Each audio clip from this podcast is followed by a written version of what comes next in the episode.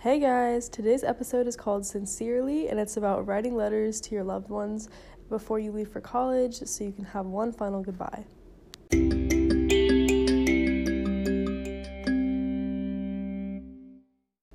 So, a couple months ago during my grad party, I, you know, I had to write a bunch of thank you cards like everyone else. And when I was writing them, I had a bunch of extras, and I was like, I'm to save these and write them for my family and my close friends and anyone else that in my life that I just need to say thank you to and say thank you for being there for me and maybe helping me move in if they're my parents or just raising me and being a part of my life that I feel being a part of my life in a way that it's going to be hard to not have you there in college.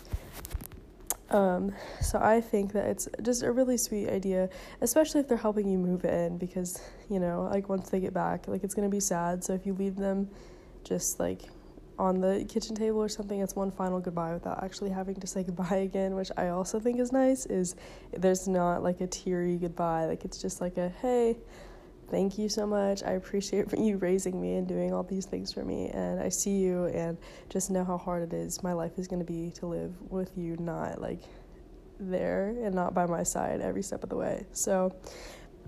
I did it for my, my um, immediate family, my best friend, and my boyfriend, and I think they all turned out really well. Um, yeah.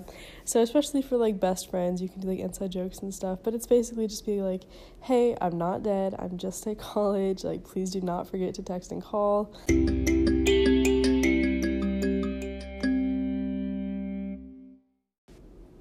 Hey guys, I hope you enjoyed that episode.